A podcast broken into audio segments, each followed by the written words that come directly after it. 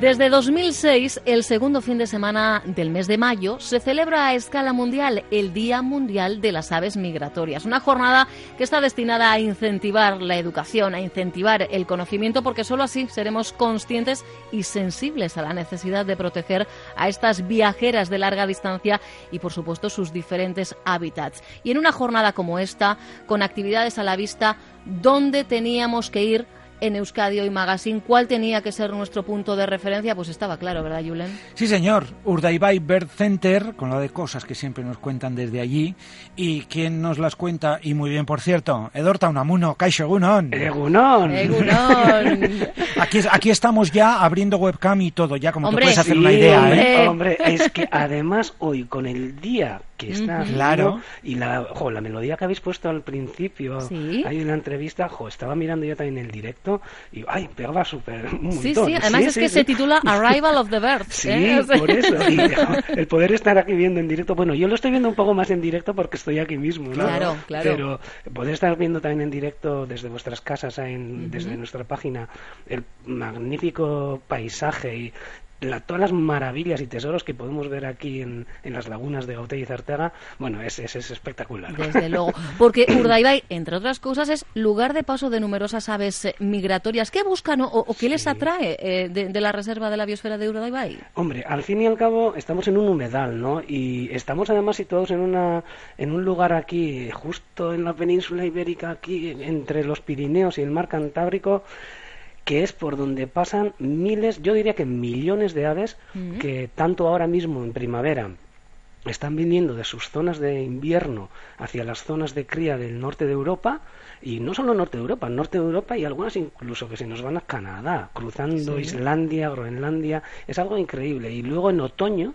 en otoño, ya bueno, antes que otoño, ¿eh? ya para, para julio y agosto ya empiezan ya muchas de las que ya han criado a venir desde arriba utilizando unas vías o unas rutas aéreas que tienen, igual que, igual, los aviones, que los aviones, utilizando unas rutas aéreas y pues pasando pues por aquí, por Urdaibai. Muchas de ellas no tienen por qué parar porque tienen bastante energía como para poder seguir en, migración, pero hay veces que necesitan parar. Es como nosotros cuando cogemos. O sea, como un, restop, ¿no? Área de servicio. Exactamente. Paramos, nos comemos un bocata, pues estas lo mismo, solo que aquí tienen un restaurante un poco diferente, ¿no? Hay algunas que son veganas, hay otras que son vegetarianas, otras que son solo que comen peces. Entonces, pues bueno, aquí se les ofrece este humedal de Urdaibai, todo el estuario, les ofrece, aparte de tranquilidad, que también lo necesitan para poder descansar, también un área, un área de servicio para poder cargar fuerzas y seguir con esos miles de kilómetros que suelen realizar. Y estamos hablando no solo de aves grandes, ¿eh? incluso aves de 18 gramos, como puede ser una golondrina, que en estos días están pasando todavía un montón que se están dirigiendo al norte. Es increíble que con 18 gramitos eh, eh, hagan esos largos viajes. A ver, viajes además, y en eso queremos incidir hoy, son viajes peligrosos con muchas amenazas en el camino. Eso es, por eso os he comentado antes que pues intentan salvar un poco los accidentes físicos que, que tenemos, ¿no? Entonces, pues bueno, intentan salvar mientras puedan, porque cuando tienen que cruzar un mar, pues lo tienen que cruzar, no tienen tampoco otro remedio, ¿no? O cruzar el desierto del Sáhara, también que es otro de los grandes hitos que tienen, eh, un hándicap terrible que tienen las aves, ¿no? Para poder llegar a zonas de Senegal, Mali, incluso Sudáfrica, ¿no? Y claro, pues al final, en todas estas rutas, pues Urdaibai lo que es, es bueno, no Urdaibai, ¿eh? voy a abrir un poco más el espectro y también hablaré de todos los humedales vascos tanto puede ser Chingudi, como pueden ser Salburú, aunque no esté en la costa. Eh, todos estos humedales juegan un papel súper importante porque están aquí en un cuello de botella entre el mar Cantábrico y los Pirineos y las aves deciden pasar pues por los sitios más fáciles y por donde pueden llegar a parar para poder descansar y alimentarse, ¿no? Oye, veo ambiente ¿eh? en, el, en el directo, yo, ¿eh? Yo estoy pegado a la pantalla del teléfono, es, un espectáculo. Hay ambiente en esta mañana de viernes. voy a comentar, porque normalmente todos los días, nada más llegar, solemos hacer eh, un censo de las aves que, que, tenemos en estos momentos, porque esto todos los días es cambiante, ¿eh? Y a los visitantes que se acercan, siempre les decimos lo mismo, ¿eh? Que de repente ahora en un momento... aunque veamos igual dos, tres cosillas, pueden aparecer de repente el águila pescadora. Tenemos unas espátulas ahora que están ahí. A la mañana han estado un par de águilas pescadoras, que esas también son para nosotros, eh, bueno, Bueno, además que han formado las primeras parejas, ¿no? Eso El es. Ahí andan- Cantábrico. yo creo que andan ahí en preliminares. Mm, de, co- de coqueteos. Sí, porque bueno, nos llegaron varias águilas pescadoras del proyecto que hemos estado trabajando, Sí. que muchos de los eh, oyentes además eh, conocerán. Y pues este año han llegado ya unas cuatro o cinco de las nuestras, todos machos, eso también es verdad. Pero han empezado también a llegar algunas otras eh, hembras, pero que no tienen anilla nuestra. Ajá. Entonces, pero parece ser que les ha gustado el sitio. Anda. Y por ejemplo, se ha creado una pareja en Cantabria, en, en Santander. Sí. Se ha creado, creemos, a ciencia cierta, casi casi, en Urdaibai, otra pareja, pero todavía andan en preliminares. Entonces no sabemos, pues mira, que ahora que se afinquen bien y luego ya el año que viene, pues ya veremos a ver qué, qué le puede haber, sí. Bueno, de, de hecho, eh, estábamos hablando de ese Día Mundial de las Aves Migratorias, que informáis que este año viene a coincidir eh, con la migración prenupcial, Sí, sí, sí. ¿no? De- Normalmente, sí, normalmente está el Día de las Aves Migratorias suele ser el día 10 de mayo, aunque siempre se suele celebrar, o nosotros por lo menos, y muchos de los centros que están por aquí, fin de semana, el ¿no? fin de semana. Entonces, eh, coincide pues lo que es con la migración prenupcial, ¿no? Con la migración que os he comentado antes de las aves que vienen todavía desde el sur y se van a dirigir hacia África.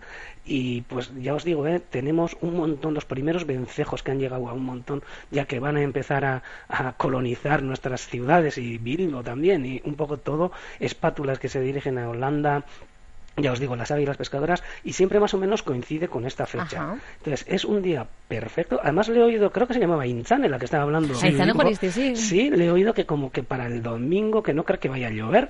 Entonces, pues para... Eh, Sí, del fin de semana el, el día bluff es el sábado, efectivamente. Es. El domingo la cosa se nos Claro, así que para la, un poquito para la más. jornada de puertas abiertas, que va a ser Exacto. precisamente el domingo, Sí. pues hombre, mm, eso, Aunque que bueno, aunque os digo también la verdad, ¿eh? es un buen plan para días de lluvia también, porque aquí desde lo que es el centro, desde el Mer Center, se está a cubierto. Claro, el Si observatorio está falta, cubierto, Hay calefacción. Mira qué bien, y, claro. y bueno, y están todos los equipos de, tanto los técnicos como los equipos de telescopios y demás, que por ejemplo el domingo, el día de las puertas abiertas, va a ser un día gratuito para todas las visitas, o sea que invitaos estáis todos los que estáis oyendo y vais a contar pues con la visita audioguiada que se suele hacer en el centro más con la atención de los técnicos del Ver Center que van a ser los que van a estar en el observatorio explicando qué es lo que hay, qué es lo que se ve, por qué, porque siempre solemos decir una cosa, la gente por mucho que no conozca las aves eh, hay gente pues que le gustan las aves pues, pues para comer, ¿no?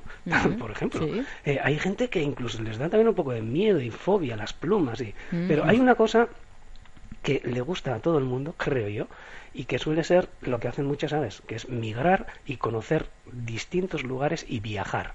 Entonces, todas esas cosas nosotros los técnicos de aquí solemos contarles a la gente como anécdotas pues de espátulas de 22 años que incluso las hemos visto eh, anilladas en la marisma que han hecho eh, 22 veces bajar hasta Mauritania y subir hasta hasta Holanda a criar entonces pues bueno todas esas cosas y a la gente pues le gusta Sí. no le gusta y eh, abstraerse no a ese a ese nivel no Sí. Exacto, exacto. Pues recordad eh, lo que nos está diciendo Dorta. El día de puertas abiertas es este domingo con visitas gratuitas desde las 11 de la mañana y hasta las 7 de la tarde. Pero Sí. además incluís una jornada demostrativa de, de Eso es, de anillamiento. de anillamiento. Sí, eso es. eso es. Mire, y eso suele ser una cosa que la gente le encanta y agradece. Eh, si nos acompaña el tiempo, eso siempre lo tenemos que decir. Claro. Tenemos una estación de anillamiento aquí donde al año eh, pues andamos rondando por los 5.000 anillamientos de aves pequeñas, la gran mayoría. Y ese día lo que solemos hacer es enseñar al público, a toda la gente que se acerque, familias, eh, niños, ornitólogos, no ornitólogos, enseñar qué aves hay pasando estos días y si hay suerte de poder eh, verlas en la mano, cómo las anillamos, Ajá. cómo las datamos, las examos un poco, pues lo vamos a hacer delante del centro y va a ser una jornada bastante bonita. Desde luego. Además, eh, bueno, que conozcan la importancia. No es verdad que el índice de recuperación suele ser pequeñito, pero la Sí. información que aporta ese anillamiento es muy, muy valiosa. Eso es, y luego, por ejemplo, el año pasado me acuerdo que hubo una golondrina que traía una anilla británica, Ajá. pero que venía desde África, de haber pasado el invierno, eh, paró en Urdaibai, que fue el momento donde la capturamos, y la eh, iría hacia Inglaterra, que fue donde fue anillada dos años antes eh, en un lugar allí, en una granja que está en Gales, ¿no? Entonces, pues esos datos al final a la gente dices, joder, 18 gramos, ¿cómo, cómo puede una, eh, un animal tan pequeño hacer tranquilamente 10.000 kilómetros? Cuando a nosotros un soplo de aire fuerte nos, nos tambalea, ¿verdad? Con nuestros kilámenes. Por eso, es, por eso es importante que cuando, cuando existen esos eh, vientos que, que, vienen del norte, cuando están migrando y demás, el poder tener y poder conservar lugares como, como estas zonas de Urdaibai o los eh, humedales y demás. Y hacer eh, concienciar y sensibilizar lo que es a la población en general, ¿no? Y a los escolares también. Eh, bueno, de hecho, ellos el jueves serán los grandes protagonistas. Sí, mira, estamos trabajando ya durante muchos años con escuelas pequeñas de aquí de la comarca y una de las actividades estrella del año, ellos, ellos trabajan con nosotros casi todas las, eligen un ave, ave migratoria normalmente, y trabajan todos los aspectos de, de clase, todas las materias, tanto matemáticas geografía, inglés, un poco todas las estos con el ave esa, ¿no? Entonces, eh, bueno, también estamos metidos en una red internacional de humedales y de, eh, de centros de visitantes que trabajan también con escuelas.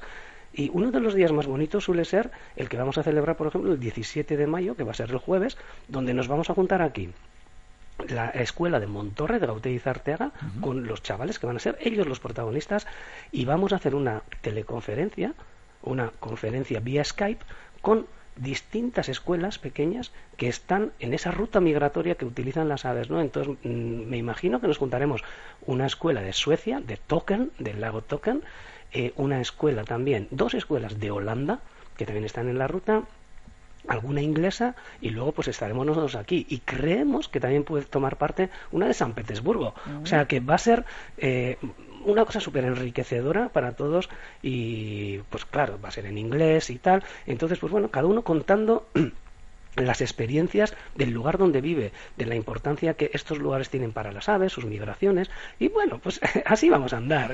Bonita, bonita la experiencia. Ahí está la, naturaleza uniendo experiencias tan distintas como las de todos estos países. Exactamente. Nosotros siempre decimos que las aves eh, migratorias no saben de, fronteras, ¿no? Mm. Entonces, pues bueno, pues es una buena manera de, de poder relacionarnos entre gente de distintas comunidades, ¿no? Como se lo hacen las aves. Y al final, las aves nosotros las utilizamos como herramienta para poder llegar a concienciar y sensibilizar ¿no? a la gente. ¿no? De hecho, eh, y vamos a terminar con este dato, recientemente, hace unos días, conocíamos eh, un informe que revela que al menos el 40% de las especies de aves, estamos hablando de cerca de 4.000 especies, han perdido parte de su población en los últimos 30 años. Y yo creo que hay una frase que viene a resumir eh, el, dato. ¿no? Las malas noticias para las aves, Edortas, son malas noticias para el planeta y, por supuesto, para los que vivimos en este planeta. Exactamente. Al final, al final que bajen las poblaciones de las aves significa que hay una peor calidad del hábitat donde viven y eso no solo perjudica a las aves, las aves son pues unos que están recibiendo los daños colaterales ¿no? de todas estas actividades que normalmente son cosas producidas por, por nosotros, ¿no? Exacto. Eh, entonces, claro, pues eh, quieras o no, el poder conservar los hábitats donde viven las aves, que es lo más importante, la pérdida de hábitat es lo que más causa eh, descendencia de poblaciones de aves, ¿no? y no solo para por conservación, por, por mejor calidad de vida y demás, incluso para poder observarlas y poder disfrutar con ellas, porque son verdaderas joyitas que son irreemplazables.